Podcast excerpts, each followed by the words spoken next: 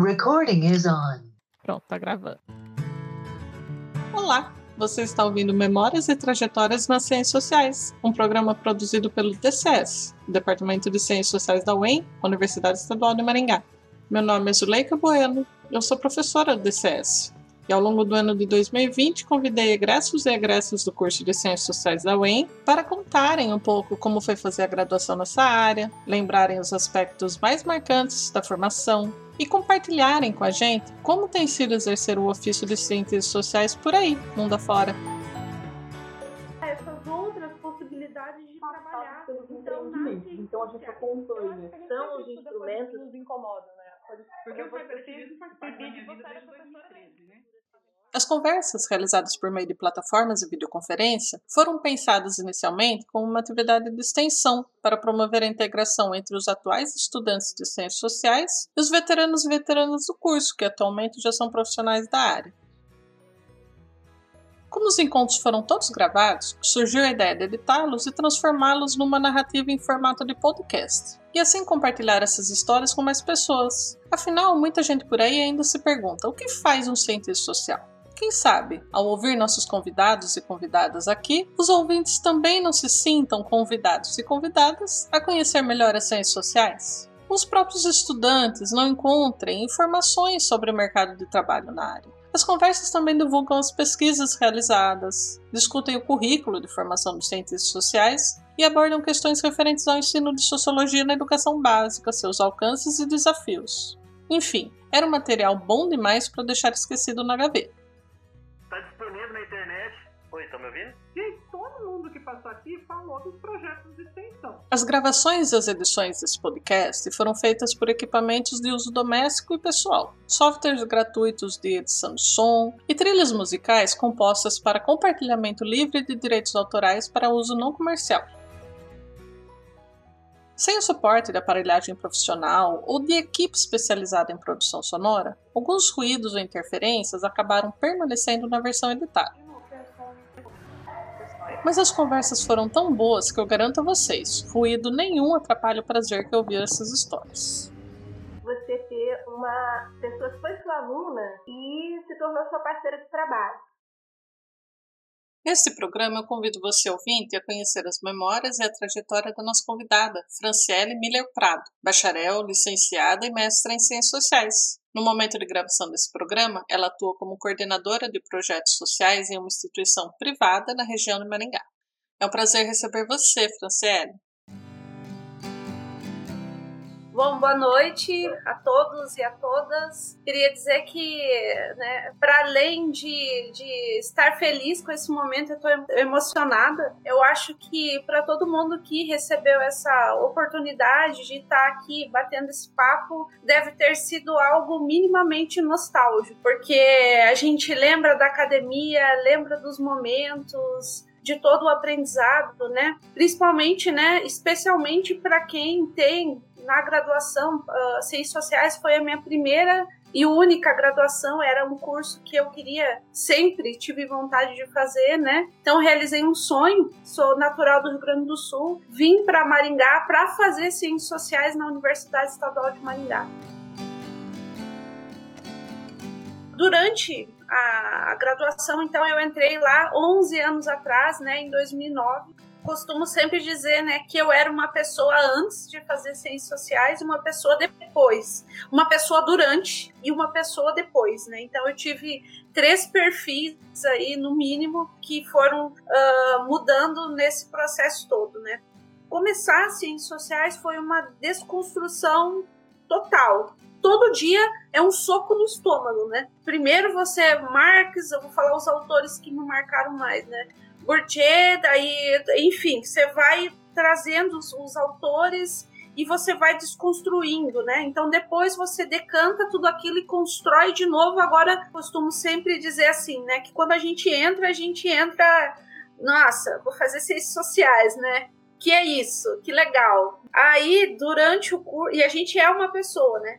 Durante um curso, nossa, o teu mundo vai lá embaixo, né? Pô, nossa, que péssimo, né? O que o mundo que a gente vive, a desigualdade, né? Então, tudo isso me mexia muito particularmente, né? De foi uma descoberta. Depois, né, logo do período do mestrado até uh, recentemente, inclusive, né, foi uma construção novamente, né? Porque daí decantou tudo aquilo, né? Então, eu sempre penso isso, né, que eu fico imaginando, né, se eu não tivesse feito ciências sociais, eu ia achar tudo lindo, né? Como eu achava antes, né? Eu ia achar que a religião, principalmente essas, uh, essas, esses elementos mais marcantes, né, que desconstrói, religião, o capital, as relações sociais, mas foi uma experiência muito boa e pesada em relação a leituras, principalmente para quem trabalha e estuda.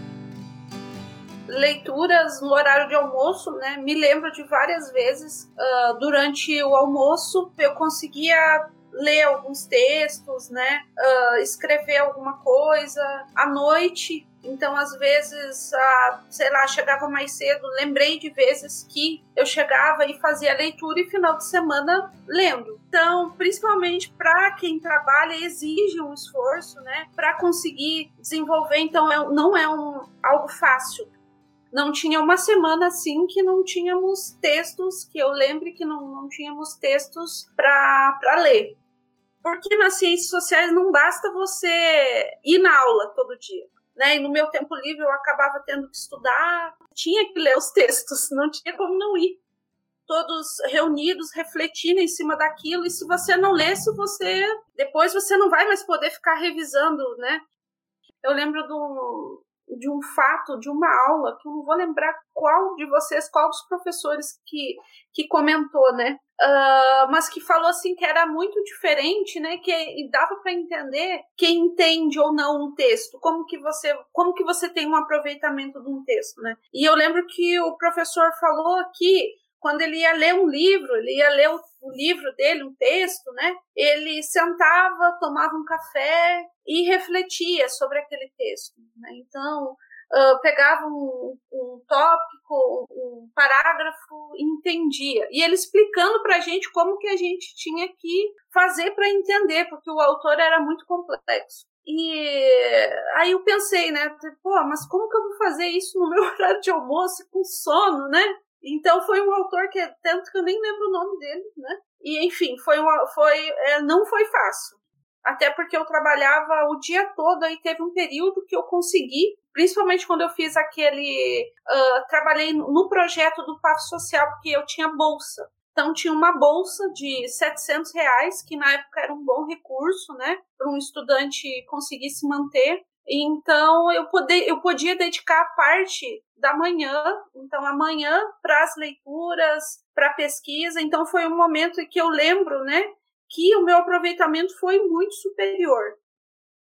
Eu imagino que talvez algumas pessoas passem pelas ciências sociais, né, uh, sem fazer, sem essa dedicação, mas o aproveitamento com certeza não é o mesmo, porque é um curso que exige. Durante o período da graduação, então, como vocês sabem, a gente tem que optar por uma, por uma área, não necessariamente, depois a gente pode migrar para outras áreas uh, de especialização, ou uh, antropologia, ciência política e, e sociologia, né? A minha área escolhida, então, foi antropologia, foi aonde eu dediquei a estudar, a, a me especializar mais nessa abordagem, que foi aonde eu consegui então uh, trabalhar de modo mais, uh, mais formal, mais formatado, digamos assim, na dissertação. Peguei, fiz a licenciatura, né, aproveitei, falei, não, vou voltar, vou fazer a licenciatura agora que eu tenho mais tempo, e já entrei no mestrado tive a oportunidade, né, de dar um ano de aula. E foi uma experiência, assim, que foi muito rica com tudo do mestrado, da licenciatura. Então eu estava, me senti muito preparada, né, e foi uma experiência muito gostosa.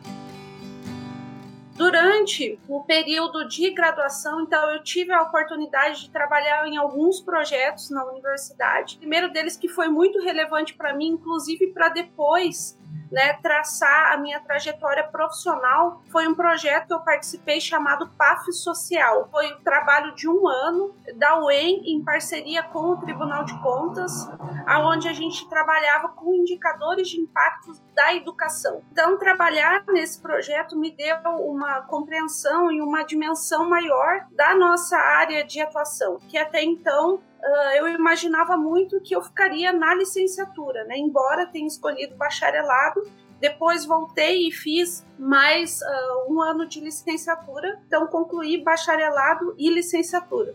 Mas então, antes de entrar nesse projeto, eu imaginava, né, que uh, com certeza eu seguiria a carreira acadêmica, né, quanto depois lecionando como professora, né, e participar do projeto me abriu um campo de possibilidades, né? Então, que inclusive porque foi um projeto multidisciplinar que a gente fez com o, o curso de, de, de, Direito, com o curso de Contábeis, com o curso de Administração. Então foi uma experiência muito rica nesse sentido, né? Que me abriu para outras possibilidades.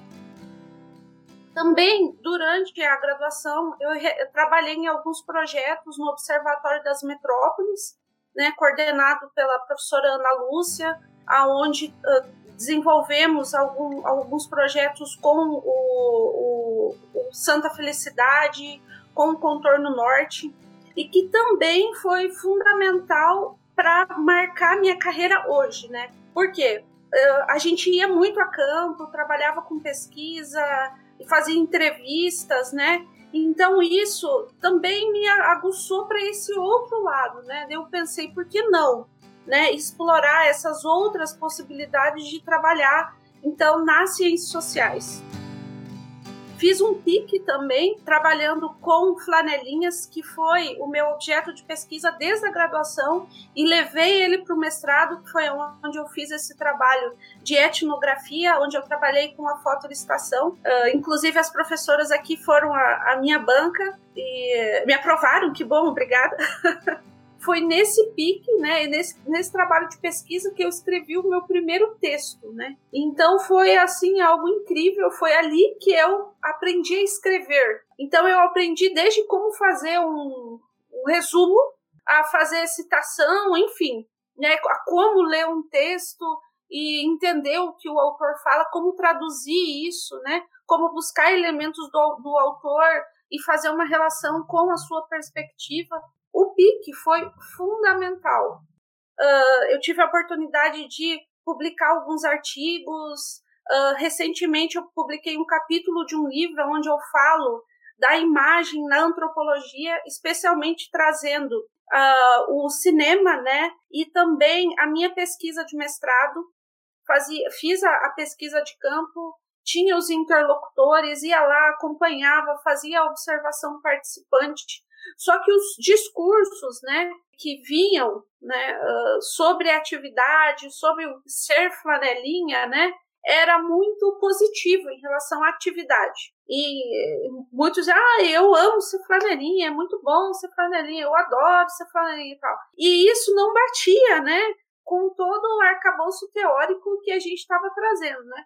Então, talvez aí tenha até um problema, você querendo encaixar algo, né? Mas não se trata disso, de querer encaixar se trata de realmente uh, a gente uh, entender que existe algo, a gente percebe uma, uh, umas, algumas evidências, só que a gente precisa traduzir isso metodologicamente, inclusive, para ter uma, uma, uma explicação científica. Essa metodologia que, na verdade, a gente se utiliza da imagem para subtrair a subjetividade dos interlocutores, dos entrevistados. E foi isso que eu fiz durante o campo, então eu levei imagens uh, deles em, em, diferentes situações de trabalho, da própria atividade ser flanelinha de outras pessoas, e o discurso que emergiu foi totalmente outro, né? Foi de que eles sofriam preconceito, sofriam violência e que estavam ali, mas não queriam estar ali, enfim. Então foi muito antagônico as respostas, né? E frente a, a, tudo isso, ao que essa técnica trouxe, né? Então eu fui buscar em autores uh, as bases teóricas para explicar essa, essa situação. um autor que eu gosto muito, que é o Manhane, o Gilberto Velho, né, que contribuíram muito para toda essa, essa, essa discussão, para toda essa base teórica, então, para analisar esse campo tem um projeto de doutorado na Universidade de Coimbra, com esse projeto de pesquisa trabalhando a fotolicitação na antropologia, e ele foi aprovado. E eu recebi a carta de aceite, a professora Marivana na época acompanhou, me ajudou a fazer a carta de, de, de, de pedido, de, de, de indicação, né? Então foi um processo longo de alguns meses com a Universidade de Coimbra e um professor decidiu orientar, mas não foi possível porque foi bem na época, naquele ano, onde cortaram as bolsas de doutorado, teve que vir gente que estava ah, fora vir para o Brasil, voltar para o Brasil, e eu não tinha condições, né, lá de pagar uma anuidade uh, e depois mais uh, para você viver lá, eles disponibilizaram um lugar para eu ficar, mas eu tinha outros custos, enfim, sempre fui trabalhadora, né, então infelizmente vai ficar para próxima, o doutorado, mas é algo que eu tenho muita vontade de fazer nessa área de antropologia da imagem, da foto de estação. E uma boa surpresa, né, referente a toda essa essa pesquisa, essa discussão que eu fiz referente à antropologia e imagem, né, que foi resultado da minha dissertação, eu fui convidada uh, recentemente também foi o, esse ano para fazer uma publicação na UOL, na revista, da, no, no, no, blog da UOL, né, falando sobre a minha experiência em campo, trabalhando com antropologia, com imagem. Então foi algo assim que me deixou muito feliz né, no sentido que uh, é estranho até falar isso, porque na universidade a gente faz coisas tão incríveis, projetos tão uh, assim significativos, né, que saem da academia, mas uh, por várias explicações, né, a gente fica relevante aos olhos da, das pessoas quando é publicado num grande blog, num, numa grande revista não acadêmica, quanto que as pesquisas que são realizadas dentro da universidade podem tomar o mundo, né, e serem entendíveis para as outras pessoas e que depois, inclusive, fui procurada por, por várias, uh, recebi mensagens, nossa, que legal essa pesquisa, me explica mais o que é antropologia, o que é fotolicitação, que foi um tema que eu trabalhei nessa no, no mestrado, né, na minha na minha pesquisa de mestrado. Então, mas foi, foi uma pesquisa muito, muito bacana que com certeza eu vou levar para a vida, né? É algo que eu tenho muito carinho e sempre que posso, uh, embora que a minha carreira profissional foi para outro rumo, eu retomo as minhas leituras, né? Ao invés de eu ler um livro sobre responsabilidade social, não, o meu prazer é ler algo sobre antropologia, sobre cinema, né? Que depois de toda essa experiência, então, com o campo, com trabalhar com outras áreas, com outras possibilidades, né? Gostei muito de trabalhar com a escrita de projetos, né? Especialmente projetos sociais. Então é algo assim de muito valor. Inclusive eu gostaria de, de colocar isso do nosso curso, né? É a nossa formação escrita acadêmica, né? Então nós uh, quando saiu, coloco nós porque eu imagino que essa ideia também seja compartilhada por todos os colegas, né? Quando a gente sai do, das ciências sociais, a gente sai preparado para escrever qualquer coisa. Nem sempre essa habilidade tem no mercado. E existe, por outro lado, uma demanda muito grande por profissionais que escrevam bem. Isso, claro, não é uma regra, né? Mas os profissionais das outras áreas nem sempre são preparados com essa escrita, com esse rigor científico de uma escrita científica séria e que além de, de todo esse rigor acadêmico, técnico, né, metodológico, a gente também traz uma análise da realidade social que esses anos do curso possibilitaram que a gente desperte frente a essa habilidade, né, que eu posso dizer assim que uh, eu consegui uh, extrair nesse período de formação, eu tive uma ou duas experiências escrevendo um projeto, né, para captação de recursos para empresas, para organizações do terceiro setor, e os projetos foram muito elogiados, né? Inclusive, mandei um projeto por IPEA, fiquei em segundo lugar em mais de sei lá quantos mil inscritos no Brasil.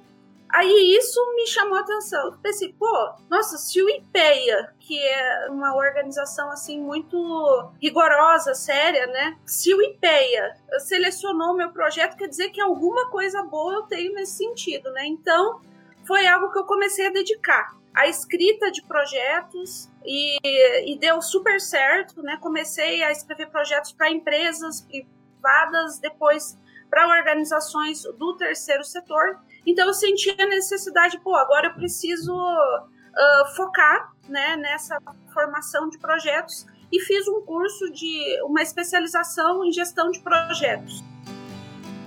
Daí juntou né, várias, vários elementos que estavam faltando mais técnico da gestão de projetos e com todo o rigor que a gente tem na escrita e na análise social, eu comecei a trabalhar com projetos.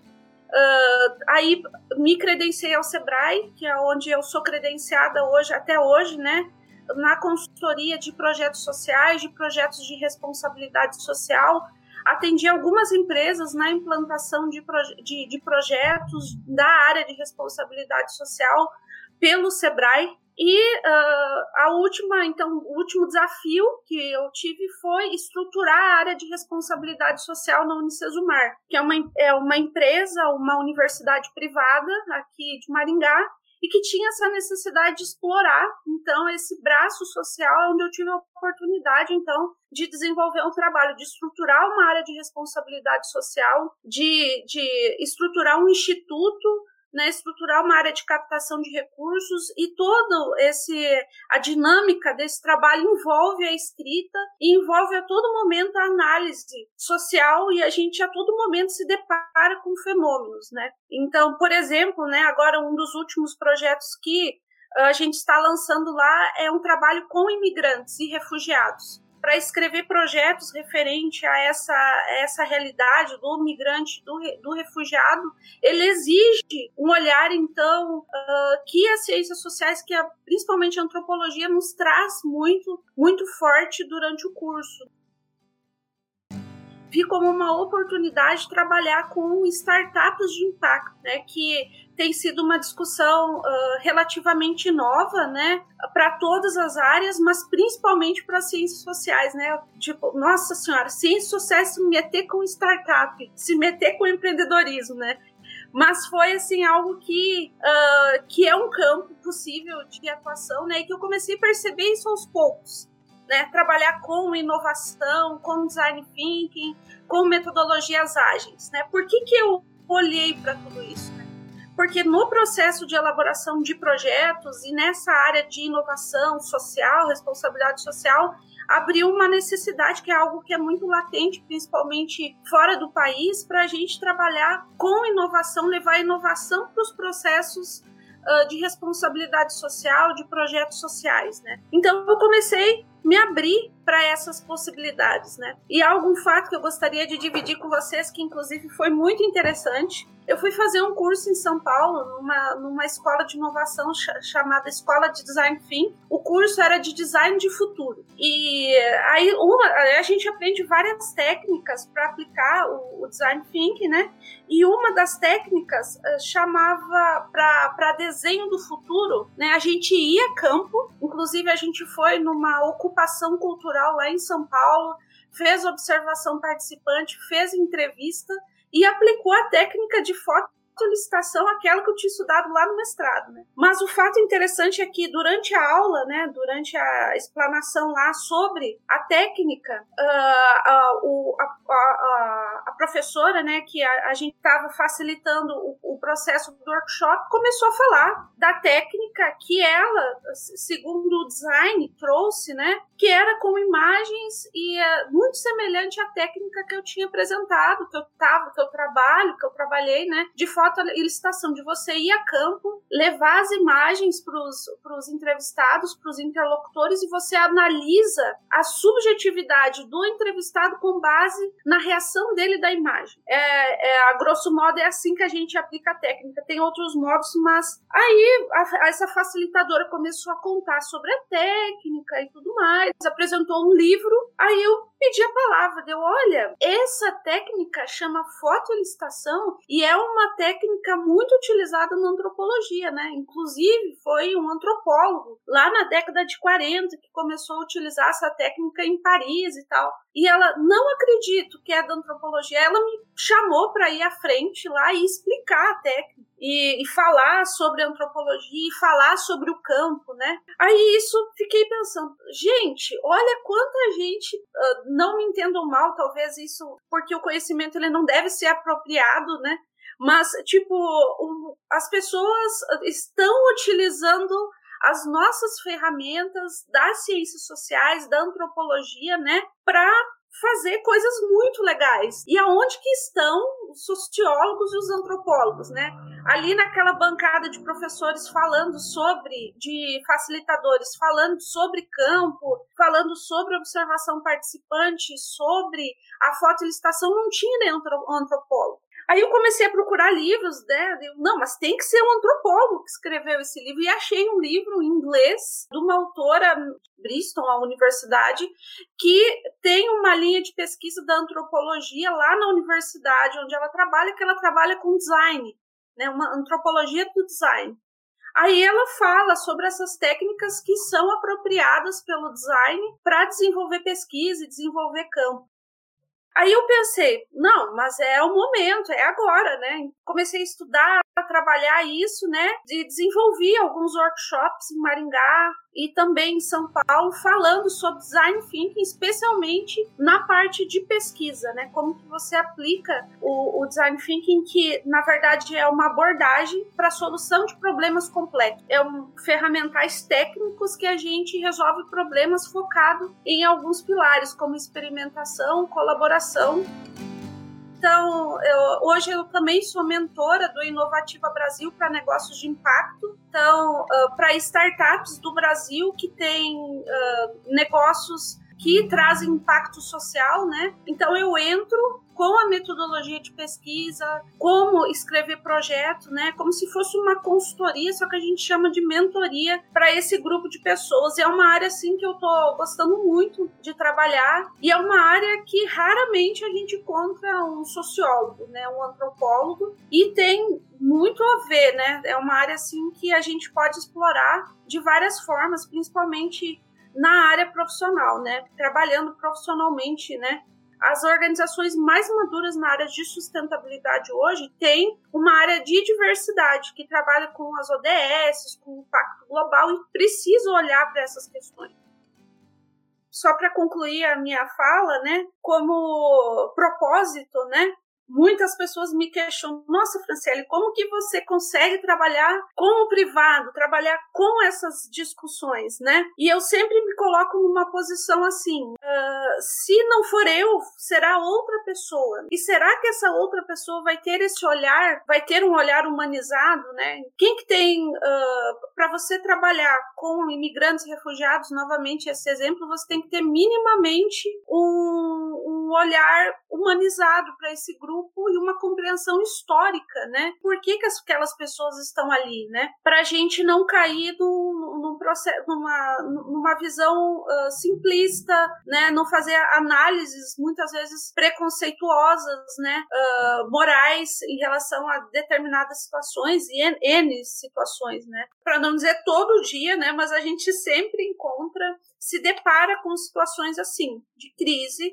né? Numa discussão, uh, que a gente percebe um olhar, um olhar e uma perspectiva principalmente preconceituosa.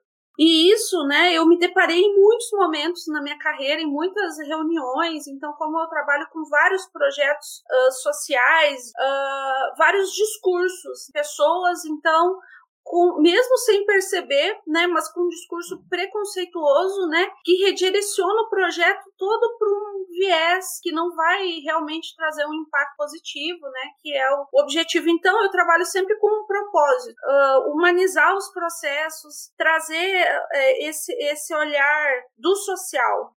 O que, que eu aprendi a lidar com tudo isso, né? Explicando Nesses momentos, então, a gente tem que realmente dar uma aula para ir frente a uma explicação quando ela vem com fatos e com elementos que explicam, sempre fazer com pautando, né, trazendo uma, uma toda uma reflexão, né? Então, por exemplo, alguém te, traz numa fala sobre um projeto sobre, sobre mulheres negras, numa sala que não tinha nenhuma mulher negra, uma situação que aconteceu, né? Então, não é o lugar de fala daquelas pessoas, mas era quem ia desenvolver um projeto. E ali você observa várias coisas, os olhares para determinados assuntos nem sempre são humanizados, vamos usar a palavra assim. Uh, então é algo que nos, me incomoda, eu acredito que incomoda todos vocês, porque uh, a gente é formado para ter um olhar mais amplo, principalmente uma compreensão mais global, né, histórica, o que traduz o que a gente entende hoje dos fenômenos e das relações e da, do, das pessoas, né? E o principal, a minha principal ferramenta para lidar com tudo isso tem sido essa análise, essa explicação pautada, sempre trazendo uma história por detrás. Aí muitas pessoas também, só para deixar um pouco mais evidente, confundem, né? Ah, você é assistente social? É, eu não sou assistente social. O que que o meu papel, né, enquanto gestora de projetos e responsabilidade social. Eu vou a campo para fazer o projeto, né? Então, quando eu vou escrever um projeto, eu vou visitar o último projeto que eu escrevi, eu visitei todas as organizações do terceiro setor que trabalham com imigrantes e refugiados de Maringá. Fui a São Paulo, visitei organizações, fiz reuniões com a ONU, com a OIM, que trabalha com isso, né? Nesse momento a gente vai a campo, aí eu sento no gabinete e escrevo um projeto e penso penso numa possibilidade, numa ação, e o assistente social que está na minha equipe pega esse projeto e executa. Então, está lá na linha de frente, está executando os projetos com os imigrantes, está, enfim. Uh, então, existe essa diferença e ela é muito clara quando a gente está no trabalho, né? Quando a gente está trabalhando, então uh, fica essa, essa evidência das áreas né, os, os cientistas sociais, os antropólogos, né, os cientistas políticos estão ocupando os espaços. Mas é muito comum as pessoas perguntarem: ah, você é assistente social? Você é formado em quê? Em história? O que você é formado? Eu sou formado em ciências sociais. Ah, eu sou cientista social formada na Universidade Estadual de Maringá. É isso. Fazendo Antropologia na Rua, a gênese da produção social da marginalidade entre os flanelinhas. Este é o título da dissertação da Franciele Miller Prado, cujo texto está disponível para leitura e download no site do Programa de Pós-Graduação em Ciências Sociais da Universidade Estadual de Maringá. Basta acessar o site www.pgc.ue.br, clicar no link Produção, Dissertações, Turma 2014, clicar sobre o título da dissertação e pronto! Você vai poder conhecer essa bela etnografia urbana feita pela Fran aqui na cidade de Maringá, no Paraná. A etnografia gerou ainda um ensaio fotográfico publicado na revista Ponto Urb, na edição 20 de 2017, também disponível na internet. É só colocar o nome da revista no site de busca e o link aparece para livre acesso. Se você se interessou em conhecer mais sobre as origens da fotolicitação, a técnica que a Franciele aplicou em sua pesquisa, busque o trabalho de John Collier, Antropologia Visual, a fotografia como método de pesquisa, que infelizmente não é de fácil acesso para leitura e é vendido por um preço bem alto nos sebos. Mas buscando pelo nome do autor, você vai encontrar muitos trabalhos, além do próprio trabalho da Franciele Prado, que aborda em detalhes as discussões da fotografia como estratégia de pesquisa nas ciências sociais. Para conhecer mais sobre os projetos de inovação, mentoria e startups abordados pela nossa convidada nesse programa, acesse o www.inovativabrasil.com.br.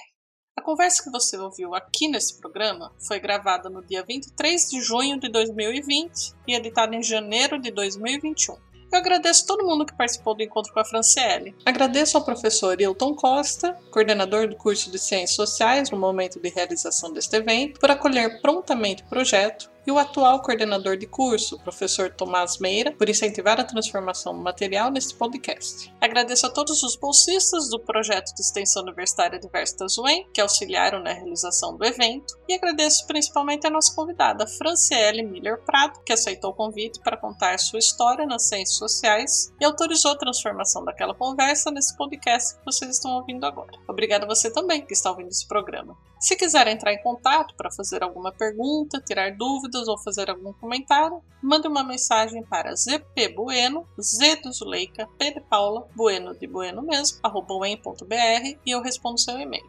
É isso, até o próximo programa.